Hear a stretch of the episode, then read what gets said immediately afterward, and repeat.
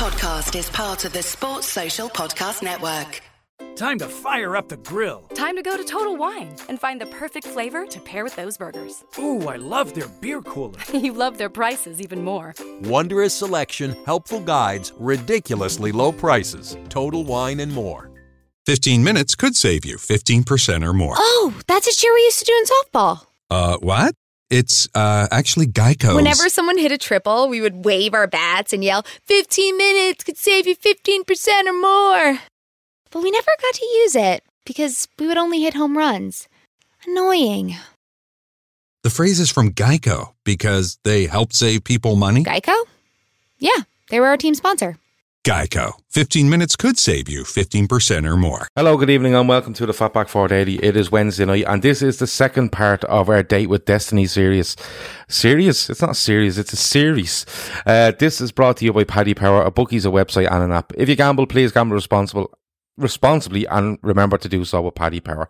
Tonight I have Grizz, I have Keith and I have Kieran with me and we're going to look through the month of September into 2019-20 season. Game by game, all that messing, you know how it works. Here we go.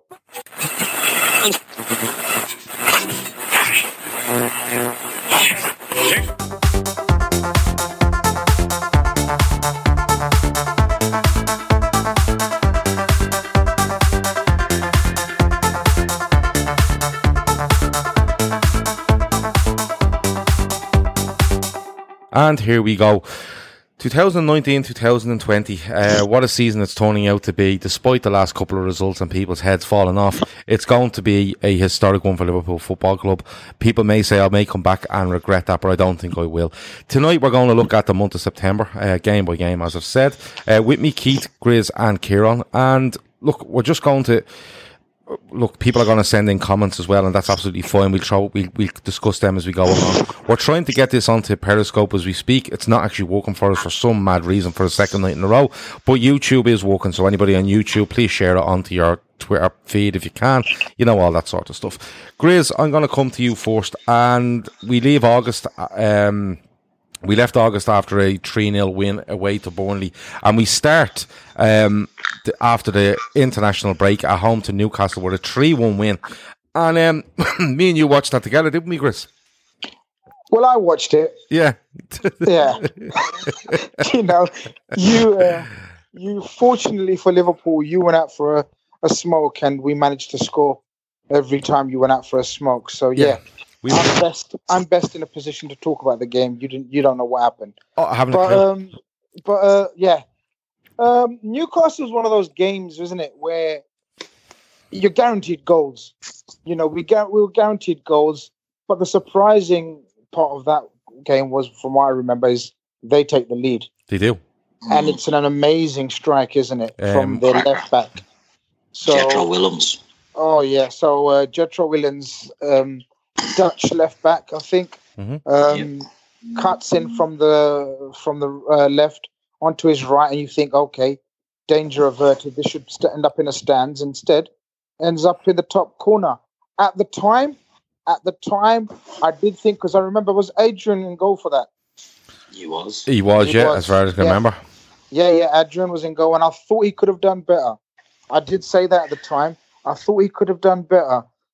But um, but yeah, we um, we had a bit of a slow start, like we've had in many games. To be honest with you, uh, this season, and then uh, we just took over from I think from about half an hour, thirty minute mark. We completely took over, and um, you know I kept sending you away for smokes, and uh, every time you kept going away, we kept scoring, and I kept sending you away again. So yeah, it was a good laugh. It was a lovely day we had um, down in Mayfair in London. Uh, six quid a pint. Um, I did buy you dinner. Um, amazing. I did. All right, all right, all right. You don't need to tell everyone. It was amazing. It, it was amazing oh, the dinner I, I, bought you. Right. Um, you were having those J2O orange juices that you love and hold dear to your heart. And yeah, look, it's one of those. We're back after the international break. Keith, um, we do go 1 0 down and Willems scores, and you're thinking, oh, international breaks, I just hate them. But yeah. Liverpool probably what changes that game is Liverpool start without Firmino on the pitch. They go with Origi, Salah, and yeah. um, Mane, and it's not working. And Origi gets an injury about 25 minutes in. Liverpool, I, they may be, I think they are, they're still 1 0 down at the time. Maybe 1 all. No, they're 1 all. 1 Yeah, all, one yeah. all. Um, Yeah. Mane had equalised, I think. And, Yeah. you know, we're, str- we're struggling. And he's forced into a change where Firmino has to come on. And it just changes the game from there. It's like Liverpool just click on a gear and Newcastle having a hope from there. Yeah, it, it was. That was the big change, all right. It was one of them. Um, I, think going back to Grizz, I think a bit harsh on Adrian on that goal. It was an absolute belter by um, by Willems. I don't think uh, many would Yeah, have saved maybe it. I was I was I was drunk on JT. Yeah, well, that's true. Yeah, J2O and Jelly Deals, you were uh, you were uh, done to the done to the max, all right. I think, but uh, no, it was a, it was a, a slow start, and it was. I think all our other games we hadn't gone behind. Correct me if I'm wrong. I think we'd been ahead in all of them, hadn't we? We'd like we hadn't uh, had to come from behind, and this was the first game. And I I agree. You know, international breaks, I bleed and hate them, hate them. And to come back to this, to go one nil down, but there was a difference about this team from that first little um, tranche of games that I always thought we'd have got back in. As you said, Mane gets the equaliser. Bobby comes on and really does change the game.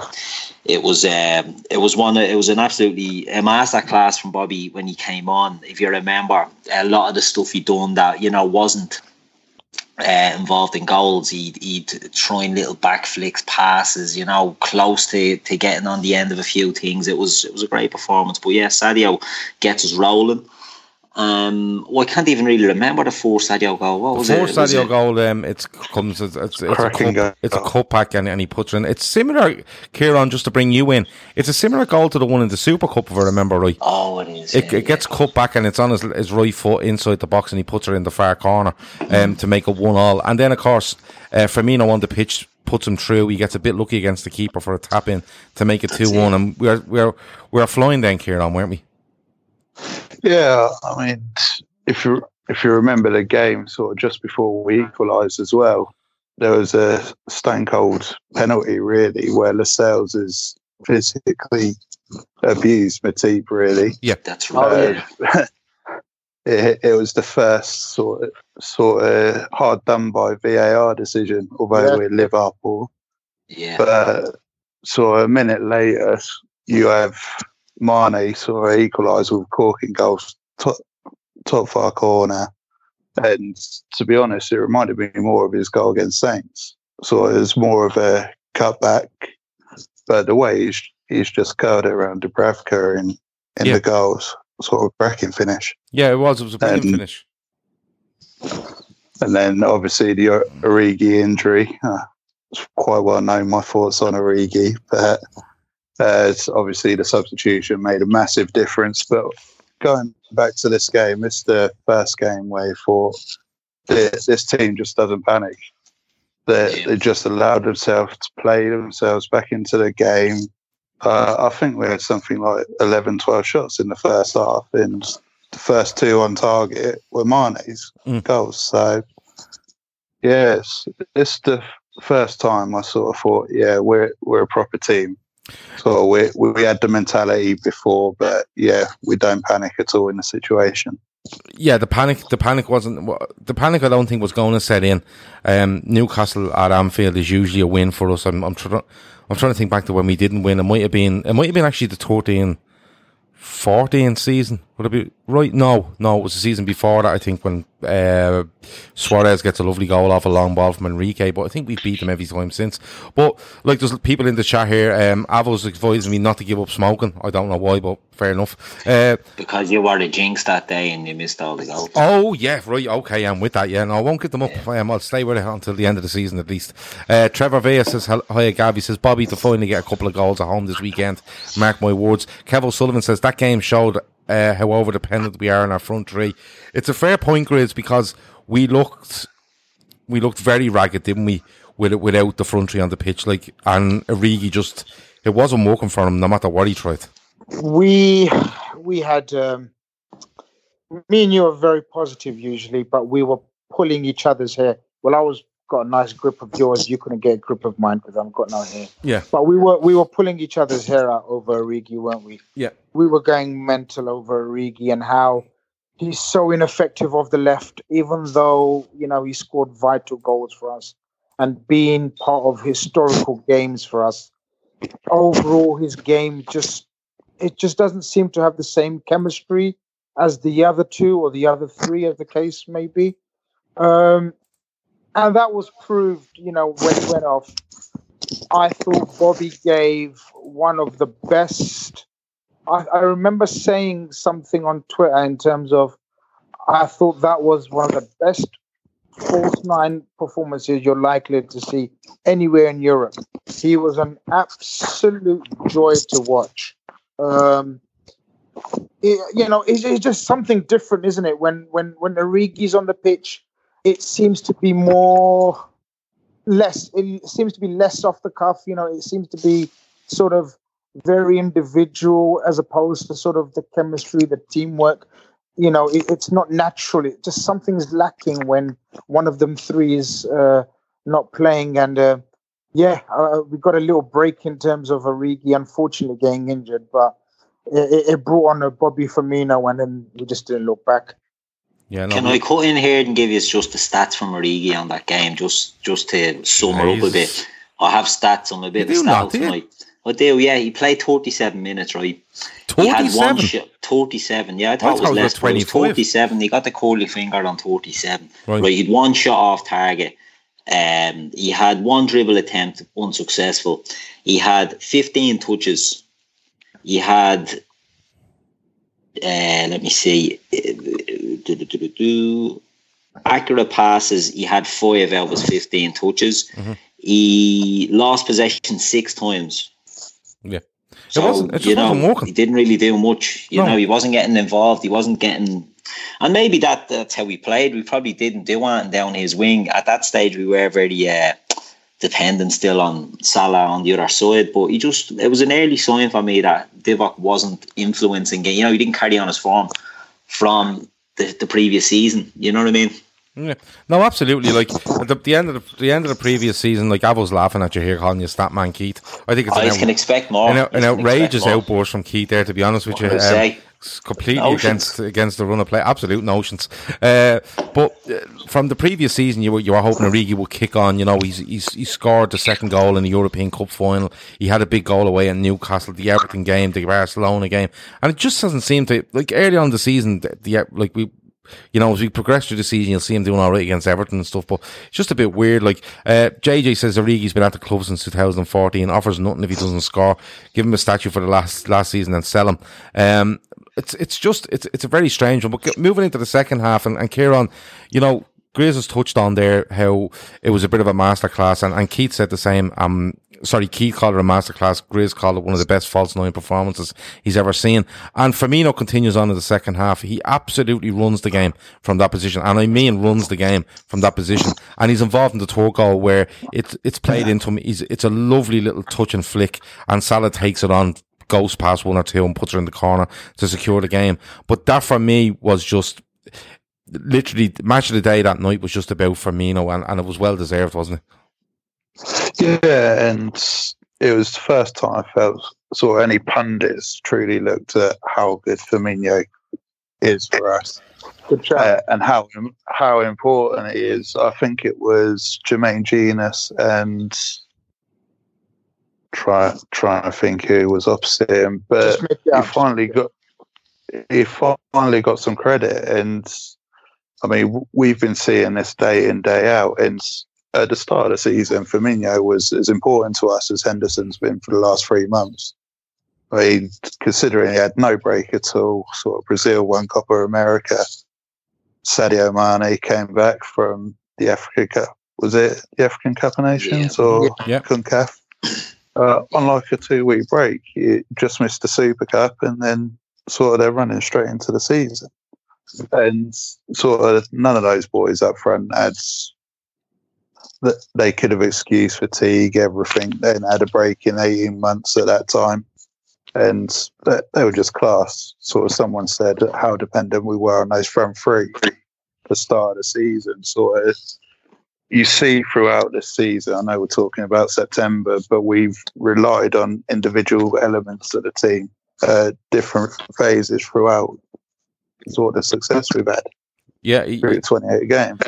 We absolutely have, and like especially when you look at the front three, they've all stood up at different times. But for that, like uh, we're you know we're what we're six seven games into the league season at this stage, and I'm looking going Firmino just looks on top form here. Grizz, we get that win and we're back we're back motoring, but the f- three days later on the Tuesday we travel to Napoli in the Champions League and we lose the game two 0 and I thought we played quite well that night, Grizz. You know, we go down, we go down to a, a, penalty that for me still is not a penalty, and a late goal. We're kind of caught. Uh, Van Dijk makes a mistake, and we get caught, Grizz. But you know, it, it, was the start of the Champions League campaign. It was Napoli again, and you just kind of got that feeling. Oh, here we go again. But it was, it wasn't a bad performance that night, Chris. No, no, no, it wasn't. It was, it was very uh, not opposite totally because we still lost. But in terms of performance and in terms of um, you know how timid we were in the first. Sorry, was it the previous year? Sorry, was it the previous yeah, season? It was, yeah. yeah, yeah. I mean, I mean, compared to how timid we were the previous season, this was far more controlled. One thing we there was a big criticism of the season before how our midfield was totally ineffective in terms of controlling a big away game. Well, this time round, we managed to control the game majority of it, they get, as you say, a very, very dubious penalty where, you know, on first viewing, it looks like a short nailed on penalty, but if you see it in slow motion, uh, it was a horror, horrible decision. But you get them away from home, kind of thing. Do you know what I mean? So, but the overall performance, from what I remember, was very good. Uh, it was controlled. I mean, everyone sort of saying Napoli have got the, the you know, the, the Indian sign over us, but it was a harsh result. Um, I didn't worry. I didn't worry about it too much. I, I didn't dwell over it too much. I didn't think it's a, a sign of things to come, etc. And, and and so it turned out. Yeah, look, I, am not. I'm not going to touch too much on it, Keith, but it, it, wasn't a great start to the Champions League campaign. You know, you're going there and you're thinking to yourself, if you win this, it's a really brilliant step, you know, towards defending the, the, the title we'd won, uh, a couple of months previous. If we get a draw, it's grand. It's an away draw against Napoli. But, you know, like Kev O'Sullivan says there, and Napoli defensively were still very good. They showed how we can be contained as you, as long as you ride your luck. They're still a very good side. They were, but I thought as the game went on, I thought there'd only be one winner, uh, Keith. Yeah. And it just turned, I turned on that penalty decision, and I was very fucking annoyed over it. Very annoyed over it at the time. Yeah, it was a, a, a shocker of a decision. Callejon. Really, you know? Callejon was the player. What that went down? Yeah. Was it Callejon? Yeah. Callejon, it was, yeah.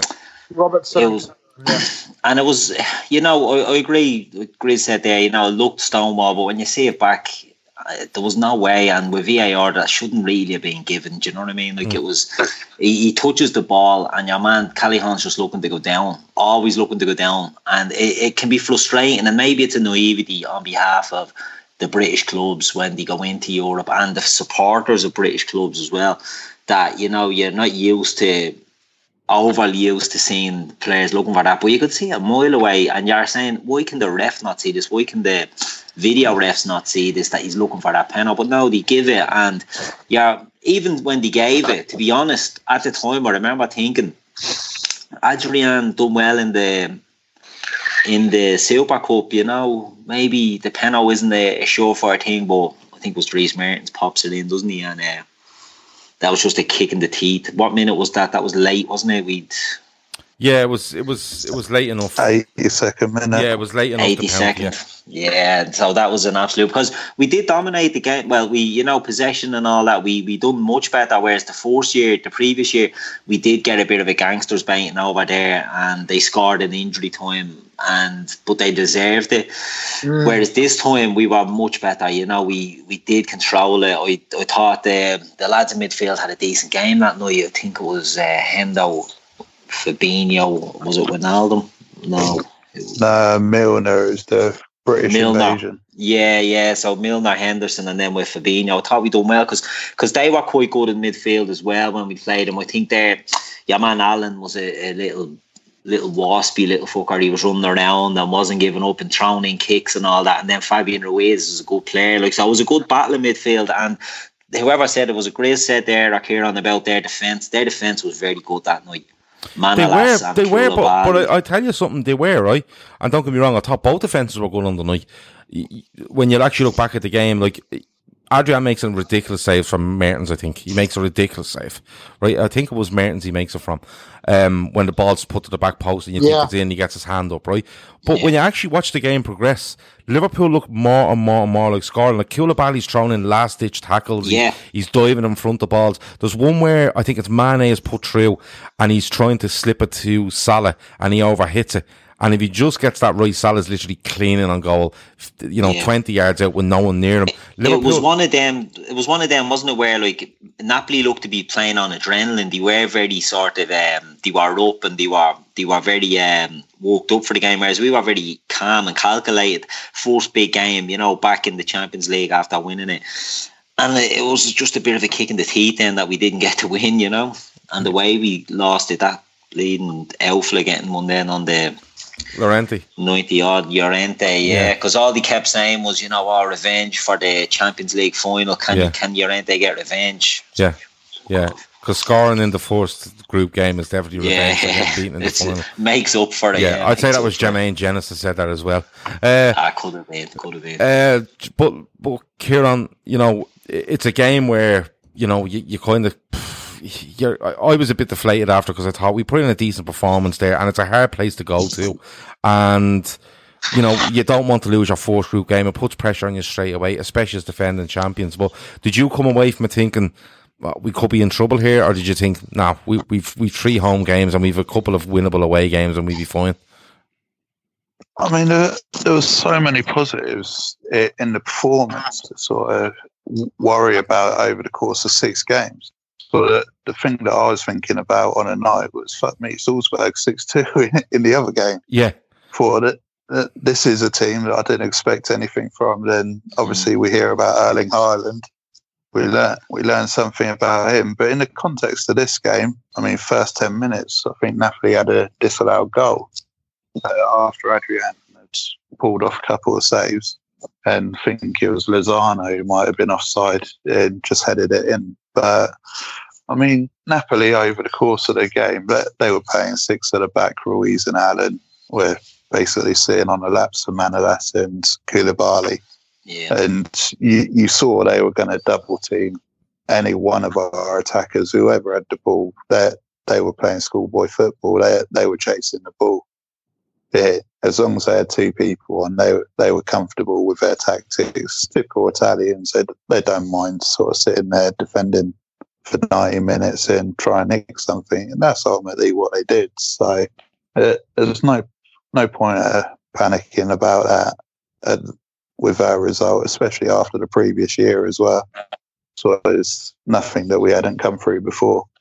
Yeah, no, absolutely. And, you know, I, I, I think the result wasn't wasn't perfect. I thought the performance was really good, and I just came away from it. Uh, if you go back and listen to the show after the Napoli game, I'm just very annoyed. I may, I may have ran out of cans. That might have been an issue, but um, I was very, very annoyed. Grizz, we get back into league action though, um, in around your hometown, and we go to Stamford Bridge, and we beat Chelsea with two goals to one. Um, we go two 0 up through Trent and through um, Fabinho, or Firmino. Uh, we go two 0 up. Um, Chelsea get one back through Kante with about 15 or 20 minutes to go. But this is the first real time that VAR threw its head up and like Liverpool were getting decisions and because I think it's Mason Mount is caught offside in the build up to a goal for Chelsea and everybody yeah. decides that the, the, the league is fixed, Grizz, and you know, they're doing this for Liverpool. But overall on the day I thought Liverpool went to Stamford Bridge and were clear winners of this game despite the despite the scoreline. For me, it was the uh, the first big, big major test away from home. Mm-hmm. Um, not a great record at Stamford Bridge. Um, recent times, maybe not so recent, recent, but sort of last ten years, uh, um, a great rivalry developed. Obviously, since the Rafa and the Jose days with Chelsea, and they're an evil club to go away to. Their fans absolutely despise us. Um, I'm always, always, always sort of apprehensive of going to Stamford Bridge. As I said, our, our record's not been great there. And even though they were under sort of, you know, a new coach, a young coach, um, they had a very good start, sort of in terms of, you know, results, people saw an, uh, a, method of playing from Lampard uh, that was different from Sarri, and there was sort of, you know, quite uh, quite a bit of optimism. Um, I thought we were superb on the day. I thought we were fantastic. I thought Bobby again was masterful. Trent scored uh, an amazing free kick, if I remember rightly. Yeah. Um, Yeah. You know, it was brilliant. Um, the, the the VAR goes correctly or you know ruled out for them. You know, he was offside in the play, but I think it was the first decision, if I remember, or unless I've forgotten, it was the first decision where VAR was used for something that's happened in the build-up. Do you know what I mean? We weren't Yeah, this, to it. but this this What- was what the happened- one. This was the one where Chelsea were literally, you know, a good forty seconds into celebrating, right. and then Yeah. So basically, it's that's when it all kind of exploded, Chris. Yeah, so that's basically what it was. The public, the footballing uh, public wasn't used to sort of how it works and how the play can be brought back. So it was a big hoo-ha about it. But you know, the the facts were that he was offside, and and and it's been proven that many other teams have suffered from that kind of decision where it's brought back. Um, you know, except us when we went to United, it wasn't brought back for us. But anyway, but the point being. Um, I thought we were fantastic. Kante scores a, a magnificent goal. You know, about 15 minutes from the end, that gives them a bit of a um, a bit of a motivation. But um, you know, overall, we were very, very worthy winners. Worthy winners, and um, I really, to be honest with you, from a personal point of view, I really enjoyed that game. I really enjoyed beating Chelsea. As you know, I love it.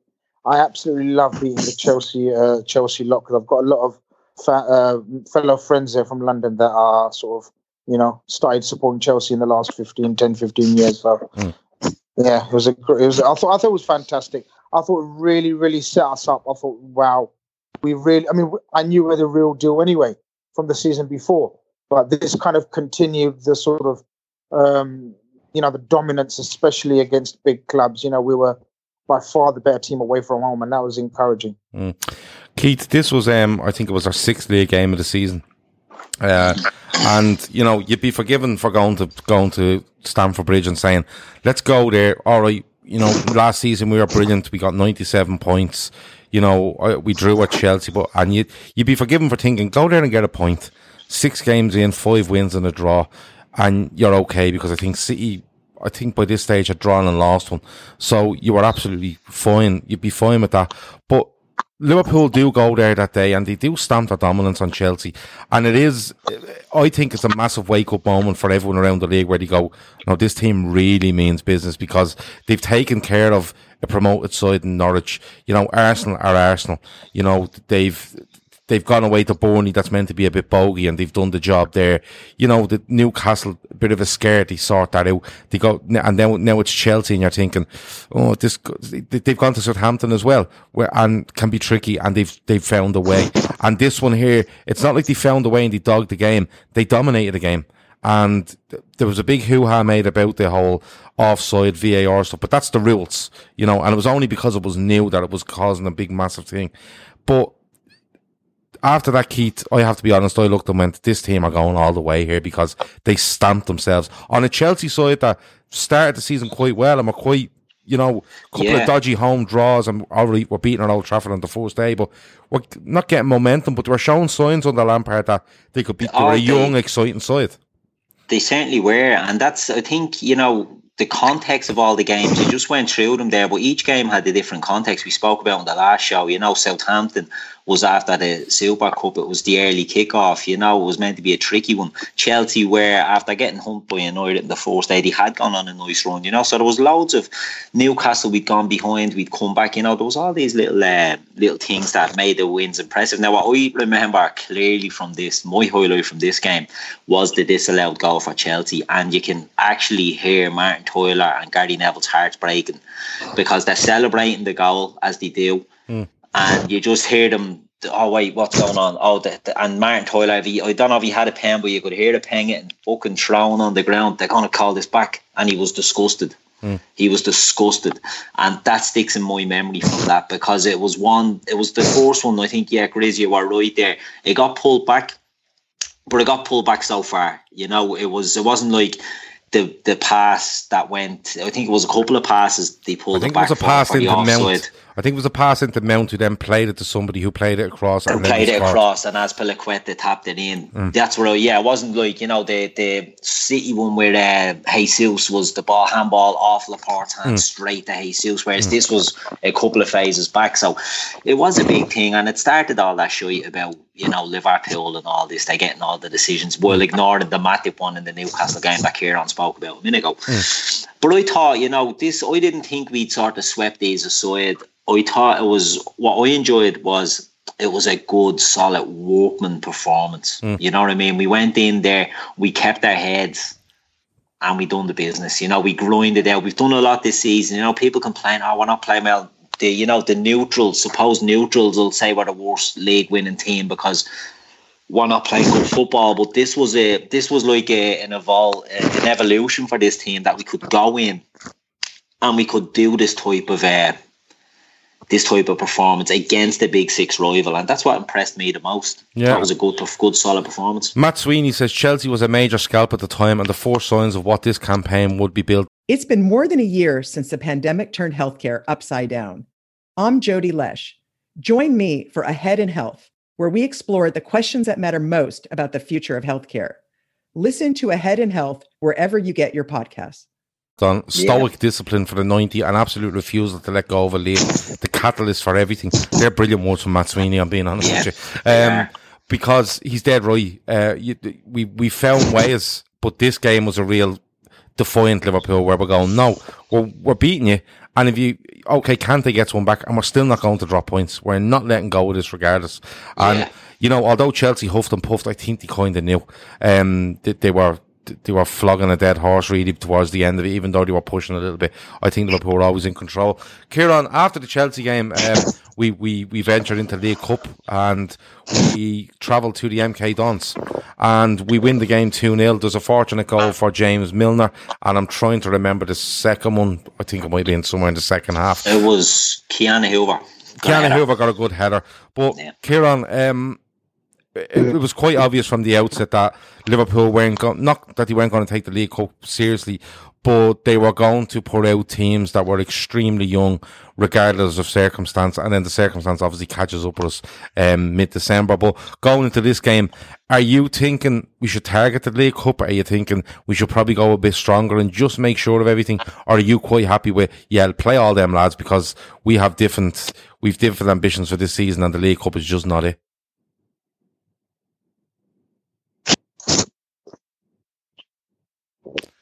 Oh, I think. Will I Kieran's take this oh, one? Yeah, go ahead, Keith.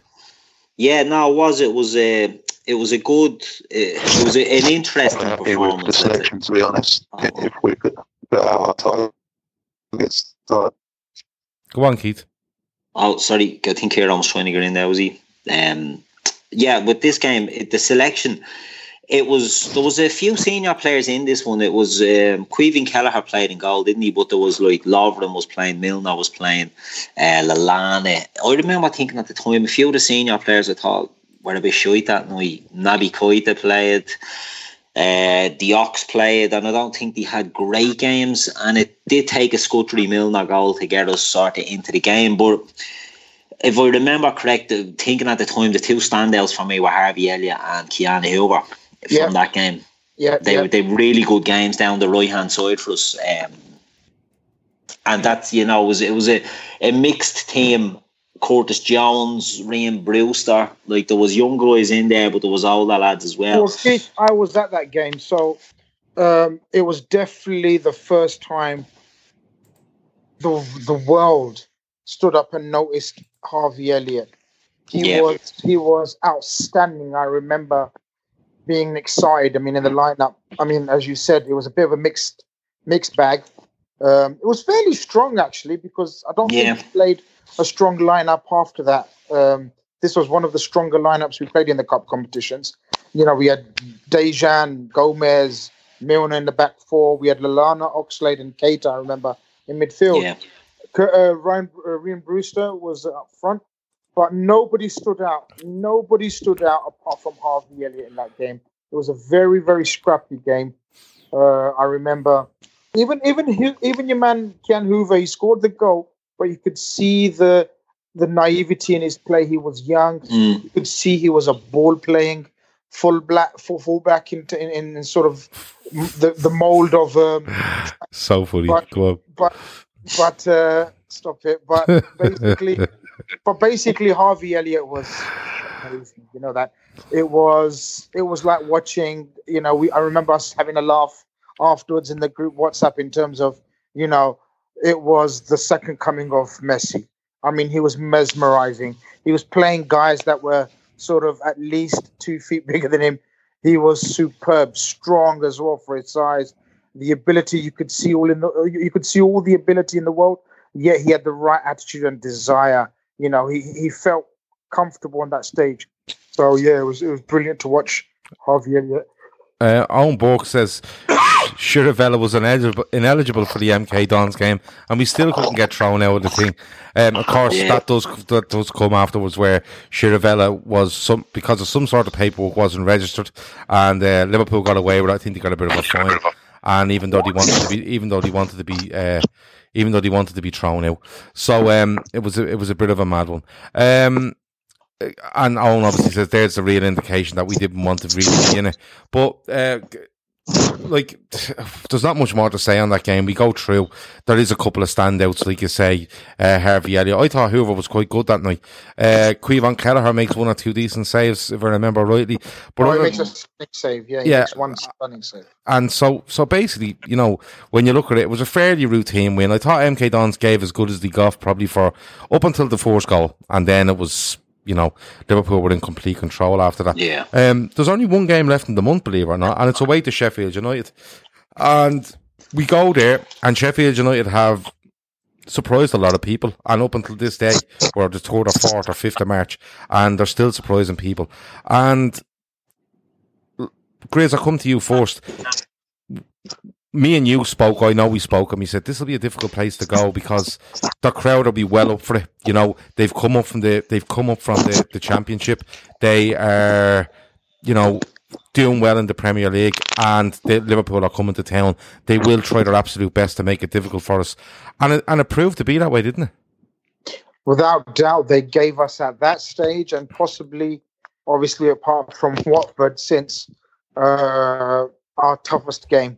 I thought they were fantastic on the day. I remember the atmosphere being cracking atmosphere, even though it was an early kickoff. Uh, was it Saturday morning? Yes, Saturday morning, early kickoff. The atmosphere was cracking. The the the the organization. It was the first time, sort of like concentrated and watched sort of Sheffield United. I mean, you know, there was a couple of reports about his team being well coached and drilled, um, but they but they but uh, until you actually play them, you don't really sort of notice that. I thought they were fantastic. I thought credit to Wilder. Um, you know, they were so focused and and you know, most teams when they come up tend to sort of play far more defensive. Do you know what I mean? It's always safety first. I thought his team was refreshing in, in terms of attacking us at every opportunity, getting numbers in the box. Um, they were different. They were very fresh. Um, but again, again, we managed. This was the signs. This was the signs of finding ways of you know winning, regardless of the atmosphere, regardless of the situation. You know, all the all the all the all the pointers. We were like, all right, they're going to score. Um, but we overcame it. We overcame it, and even though it was a, a goalkeeping error, you know, it didn't matter at the time. It felt like a very, very crucial win, and you know, it so turned out to be that sort of we one of many, many games that we weren't hundred percent, but we managed to find a way and get the three points. Yeah, and you know we do get fortunate. Kieran, are you back with us there? Yes, mate. Yeah, okay. So we're, we're talking Sheffield United, and um, and and it is as Chris said, like it's one of those where we do manage to get the three points, but we do walk away from that game thinking, we, did we deserve it? Probably on on the on the we, dominated the game for me, but on chances created, I think we deserved it. But when you look at the way the goal comes, you're thinking still a bit lucky. Yeah, I mean, definitely, it was a bit lucky. We were shooting from anywhere in the in the end. I think we were aiming from 30, 35 yards at times. Uh, didn't create a clear goal scoring chance all game. Uh, got very lucky with Wijnaldum. I think it was he scored the goal. and obviously Henderson's made a mistake, but I, I look at sort of the best fullbacks I've seen in the league this season, and yeah. Enda Stevens and Baldock in that five three two that they play. It, it's not a defensive five three two. It is predominantly three two three two, and yeah, we just didn't know how to attack it. In all honesty, uh, but we adapted throughout the game and got the result in the end. Yeah, we absolutely did. Keith, are you still there at me? I think Keith is muted for some reason. I don't know why. Uh, but uh, look, we get we get we get the we get the result. We walk away from it. It's probably it is fortunate overall, Grizz, because you think to yourself, look, it's it's one of those where did we deserve the look in the game? It's arguable. You could argue that Grizz because we do have a couple of chances. We are on top for the vast majority. They, well, I remember, I remember, I remember Mane missing a one-on-one. You know, you don't expect him to miss that. You know, mm. Van Dijk plays a beautiful ball over the top. So we, uh, you know, I remember Salah missing a very easy chance as well. So we had, we had a couple of chances, but we didn't put them away. And and and fair play to them. They didn't have any clear-cut chances, but they had a lot of situations where it looked dangerous. Do you know what I mean? They mm. they they they definitely they definitely gave us a very very hard game. I guess I guess we were lucky overall to get the three points, but um, you know, it, it, it it was a sign of our mentality more than anything, more than ability in that situation. It was a sign of our mentality and how we were sort of just so focused, intent on. Doesn't matter if it's not our day, we will still keep grinding all the way to the end. And you know, and and if anything goes our way, we take it and we hold on to it for dear life. Yeah, and look, it, it, it ends it ends with us being Keith is back, and he's it's yeah. it's seven. Can from, It's seven from yeah, I can hear you. It's seven from seven, Keith, and um, you know I think it's seven from seven if I remember right. It's seven games played, seven games won, and everyone around us, Keith, have to be looking at this stage, going, okay, we're only a little over the fifth, not even a fifth of the way into the season, but they're gone seven from seven. They've had some mad away games. They've had some mm, difficult, I wouldn't say home games, but they found different ways. It wasn't like we just blasted seven teams out of the water. We, we went into different situations and we managed them really, really well. And it was, as much as we were getting excited about it, Keith, how much did the rest of the league look and go, that these are going to be hard to beat? Yeah, that was the thing, wasn't it? Every every game, you know, Sheffield United, you look at it and you can look back in two years' time and look back and say, oh, Sheffield United sure 1 0 Liverpool. Well, look, you know, such thing. Sheffield United were a great team um, this season and they started off brilliant. And I know the lads touched on it there and um, I dropped off the call, so it was probably mentioned, but their formation was was outrageous to try and figure out back then. Like I, I know Kieran mentioned about the fullbacks being attacking, but the overlapping centre backs, you know, the three centre backs play for them, and Basham and O'Connell are raiding up the wings, supporting the fullbacks. It's something you never see. We went in there and we got a win. And despite what you know, the the scoreline says one 0 and you look at the highlights and you'll just see Gini getting a, a scaldy effort that uh, Henderson lets trickle in. But we did sort of batter them, and they didn't lay a glove on us in that game. Really, you know, they had one chance at the end that went over the bar, and uh, they uh, Leon Clarke, I think it was, had a chance at the end, and it would have been called back for offside if it had gone through. So they really didn't didn't do it. We missed a few good chances that day. Um, but it, it sent out a signal to the rest of the league that, you know, every hurdle we were coming up against. I can't say this often enough. Every game had context at this stage. You know, it wasn't like we were just sweeping aside, you know, a, a promoted team. This was different. These were these were a, um, an unknown an unknown entity back then, and it was a I thought it was a great win that was a really good win, and it, it just was another another nail in the in the coffin of you know I'd say even at this early stage of the season, Man City were looking for every little thing for us to drop. You know, they're like, well, Sheffield United, they're a tricky team. They might drop points in this, and we didn't. We came through it, which was which was a great sign. Yeah, it was. It was a, it was a brilliant sign, and, and, to be to be into those, to be at the end of September, looking at seven wins from seven, a progression in the League Cup. All right, the Champions League had to start great. We, or when we actually get into October, our first game I think is the Salzburg game. But Grizz, at this stage of the season, you know we're seven from seven, and I'm I'm down to 23 game, 23 more wins, and I couldn't believe after, you know, at every opportunity I was able to move that that countdown down every single game. Um, I didn't have to stop at any t- at any time. It was just I, I it was an excitement from early on, Grizz. Let's be honest about it. I liked, you know, it was exciting, and and and you know, every week was bringing us three points, as as Keith says, regardless of how we play and any adversity we may come up against or anything like that. But what I was started slowly noticing was the way we were pacing ourselves in games. You know, it wasn't yeah. always 100 miles per hour, right? So there was, you know, uh, we're, we're accustomed to under Klopp sort of held, you know, going all out, getting two, three goals and then relaxing. It was a total different way it seemed we were controlling games. It was um, I think Kieran touched on it again uh, with regards to the Newcastle game. It was the game where we where we paced ourselves. We knew we're in the game, we stay in the game, and a, a chance will come or a break will, you know, we get a break. And so uh, it was a maturity that was, for me, certainly standing out. Now we were, you know, we were. I, I just suddenly had suddenly had this feeling of, dare I say, invincibility right? We were, we really believed in ourselves. Every single player on the pitch just sort of seemed about ten percent more mature than the season before, if you know what I mean. Like game mm. intelligence seemed to improve. Uh, uh, we were more streetwise. You know, you, you're not going to get a, a more streetwise team than Sheffield United. Knew every trick in the book. You know, physical, everything, set pieces. But we just controlled it. We knew where not to make fouls. Do you know what I mean? To give them sort of momentum in terms of set pieces. Um, I was seeing all these kind of phases of play, and um, it was. It was yeah, no, absolutely. Um, if anybody has any random questions, throw them in there. We have about eight or nine minutes left. Um, but uh, there's just some comments coming in here, and we we try to keep up the comments, even though we're talking about September. Like um, somebody says there that he can see Wacker says we can, he can see Mane leaving in the summer, and he'd take 120 million for him, and he'd spend it on Sancho. Wacker, I think you are mad. Absolutely yeah. mad. Grizz, would you take 120 million for Mane and spend that on Sancho?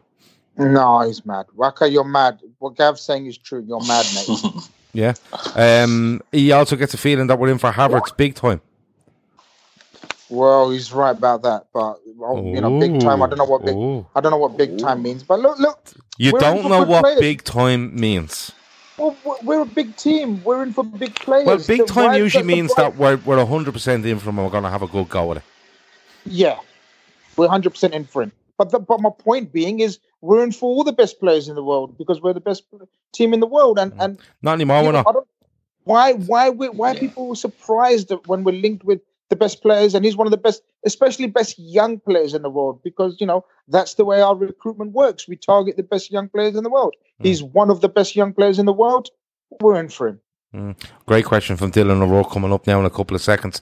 It was suggested that earlier in the season, says Owen Burke, that Klopp had learned and we would see out games better and pace ourselves so it would stand us towards the end of the season. We are stuttering along now. What's your feelings on that, Keith? I couldn't agree more. I think every year Klopp learns, and you know he learned that on the back of last season. You know, last season was a grueling season. It was a you know a, run right up till the end. Ninety seven points. Ninety seven points is an outrageous haul. You know, we lost one game and we won the Champions League. You know, that was a lot of legs, and I think he was clever enough in knowing that. You know, we do have to pace ourselves while, while not pressing as much. And that has to be by design. You know, we don't press as much. I think he realised there was too much going into the legs, into the bodies with all the pressing that he had us doing when he first came in. And it's gradually sort of, I think, eased off a bit. And he has little tweaked it year on year. And I think that is true. This year, he paced it.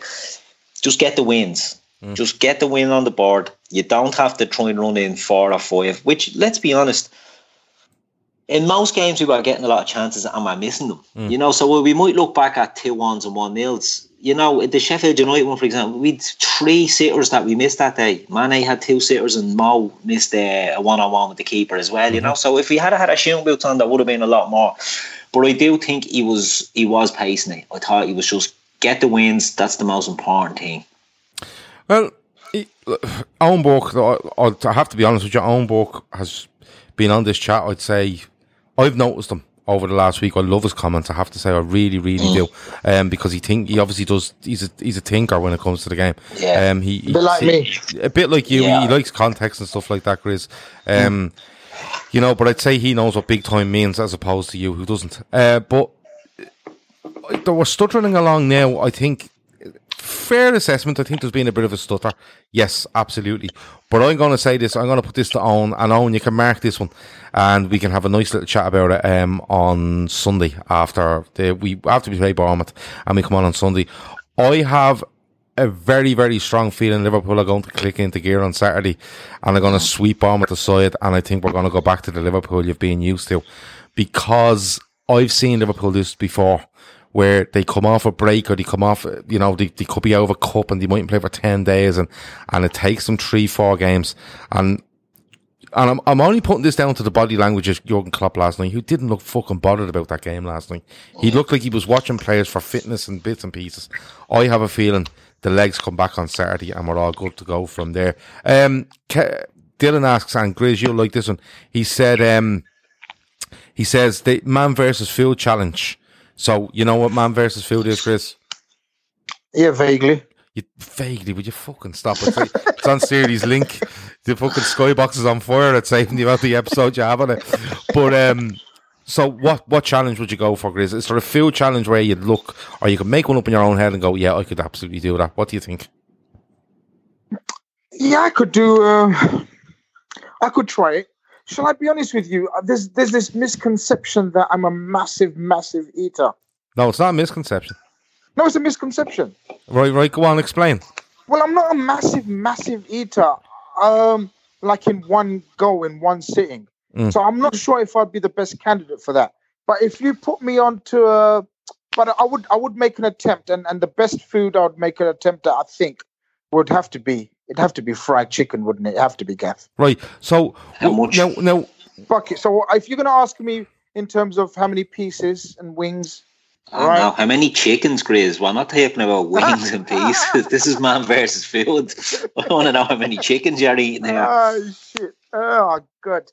All right, so I'm gonna get technical with you guys, right? So about in a chicken, in in a- in in one chicken, there's Mm. nine is uh, nine pieces you get out of it, right? hmm So fucking hell, man, I couldn't do two chickens. That's 18 pieces, Keith. Two uh, chickens.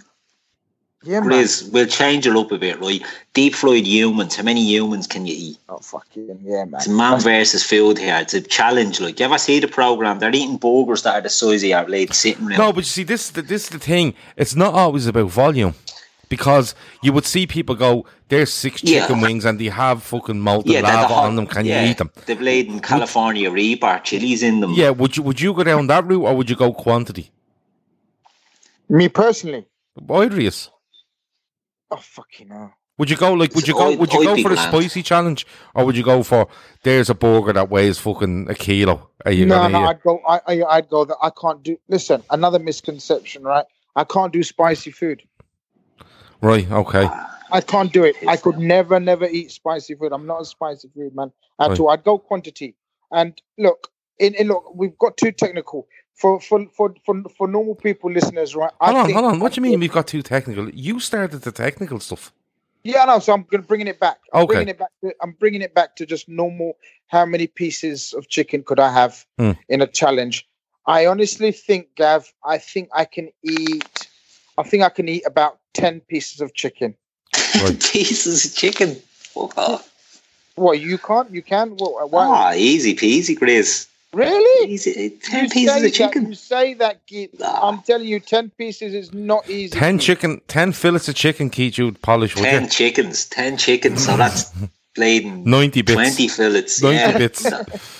Uh, Nah, man, I'm telling you, ten pieces of chicken. It's not easy. Oh. Wait, you have got to remember, you're popping a few chips in there as well. Mm, well, I, I wouldn't. I would be the, the spicy route either. But I, I think, you know, like they, they make these burgers and there's like eight burgers and it's fucking all dripping Yeah. with cheese and all. I think I'm I'd not have go into with that. them. I'd have a go with that. that's the one I wouldn't do. Too Yeah. big and sloppy. Big Yeah. pizza, you know, a pizza that'd be the size of a tractor wheel. I'd give that a go.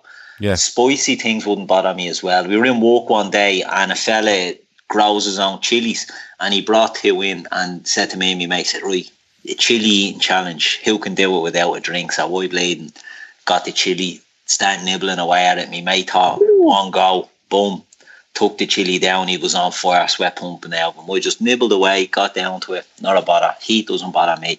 So, just just as a, a pretend question from a viewer or a listener, what is the best cure for like when you've eaten something too hot and spicy? Milk. Milk. I was just Yeah, going to say that. Is it really Cow's milk. Oh, yeah. None of the Yogurt. halal shite. Yogurt, yogurt on milk, right? Milk. Not Yeah. yogurt. Yeah, milk. Um, none of that halal stuff. That won't wolf you. I mean, you need a, you need you need a depressed cow. Uh, the milk of a depressed cow. If uh, you've had to have eaten um, Oh, know. Rather than a really happy fella that's uh, staring down the barrel. Oh, we Um, can move on. We can move on. yeah, uh, no, listen, I, there's mentions of after eights and stuff there. I don't know what was going on there, uh, but after eights have been mentioned. Uh, JJ Bab says, How many McMuffins could you polish off? Oh, 10. Now, 20. I'm going to tell you something. When I go in to get a McMuffin in McDonald's, which is not very often now because I've been eating healthy and I've been off the drink for three days and it's killing me. For two for two hours. Three days I've been off, you prick, right? Uh, but um, when I go in, I don't like the egg on it, so I just get them to put just sausage and bacon on it. Oh, you're mad. Oh, no, you need tot- the egg. I, I don't, I don't do eat the eggs. total opposite. I, I go down the halal route and only have egg. And I'm telling you now, I could do about twelve. Not a big eater, lads. Not a big eater. Yeah. 12 egg McMuffins. Done. Um, Stanley Higgins just says peanut butter. I can't. I can't. Can't stomach Big peanut fan. butter. Big fan of its walk. Dylan O'Rourke reckons he could do uh, the McDonald's bacon and cheese toasties. He could probably put twenty of them away. Never seen them. What we? Well, how big are they? Just a toasty? Is it just a toasty? Um, just the cheese and ham and cheese toasted. Yeah, Ah, 20, 50. yeah, yeah. Listen, yeah, because Keith, Keith, like literally, uh, I'd say when Keith left ho- left home to go and live on his own, he literally bought the clothes on his back and his sandwich maker with him because he just loves that sandwich maker. Hold on. Do you think my outflow was giving up the sandwich maker when I went? Yeah, it but I heard me a- or the sandwich maker. I was fucked out. Yeah, you're, yeah. you're on your own. Uh, Shaq says the egg is disgusting. Well done, Gav. You know it makes sense. Uh, I just I'm not into eggs unless it's in an omelette. Um, other than that, I'm not good on that. Uh, th- that's that's just the way I am. Um, I don't think there's anything else. Any other questions for us, Keith, before we go? No, no, all good, All good. all good. Yeah. Anything happening in the world that you'd like to get off your chest or have a talk about or anything like that? No, uh, I can't really think of anything. Um, no, very quiet, all quiet. Grace, um, anything happening with you that you'd like to discuss before we go? No, nothing of note, Gav. Okay. No. I, like, I like the nice, quiet, boring life. Okay, no worries. Well, look, um, that was a really good um, review of September in this 2019-20 season. A Date with Destiny Part 2, that was your show. We will be back next week with Part 3 where we will look at October and you look all the shows in between there, uh, between now and then. Keith, thanks a million for joining me. I love you. Pleasure as always. Love you too, Gav. Ah, he said I love you too, back. You see? Of course. Of course he did. Grace, Oh, I love you yeah. so much. I'll see you later. Nice one, mate. He didn't say I love you. All right. No, he Talk to you in a bit. Over and out. So, let's say you're into yoga or Pilates, or maybe you dabble in gymnastics like me. Either way, you know being flexible is key to doing what you love. That's why Smoothie King created this Stretch and Flex smoothie for people like us, with whole fruits and organic veggies, plus type 2 collagen. Make it part of your daily fitness routine to support flexibility and joint health. So try the Stretch and Flex smoothie in tart cherry or pineapple kale. Order online today for pickup or delivery. Smoothie King, rule the day.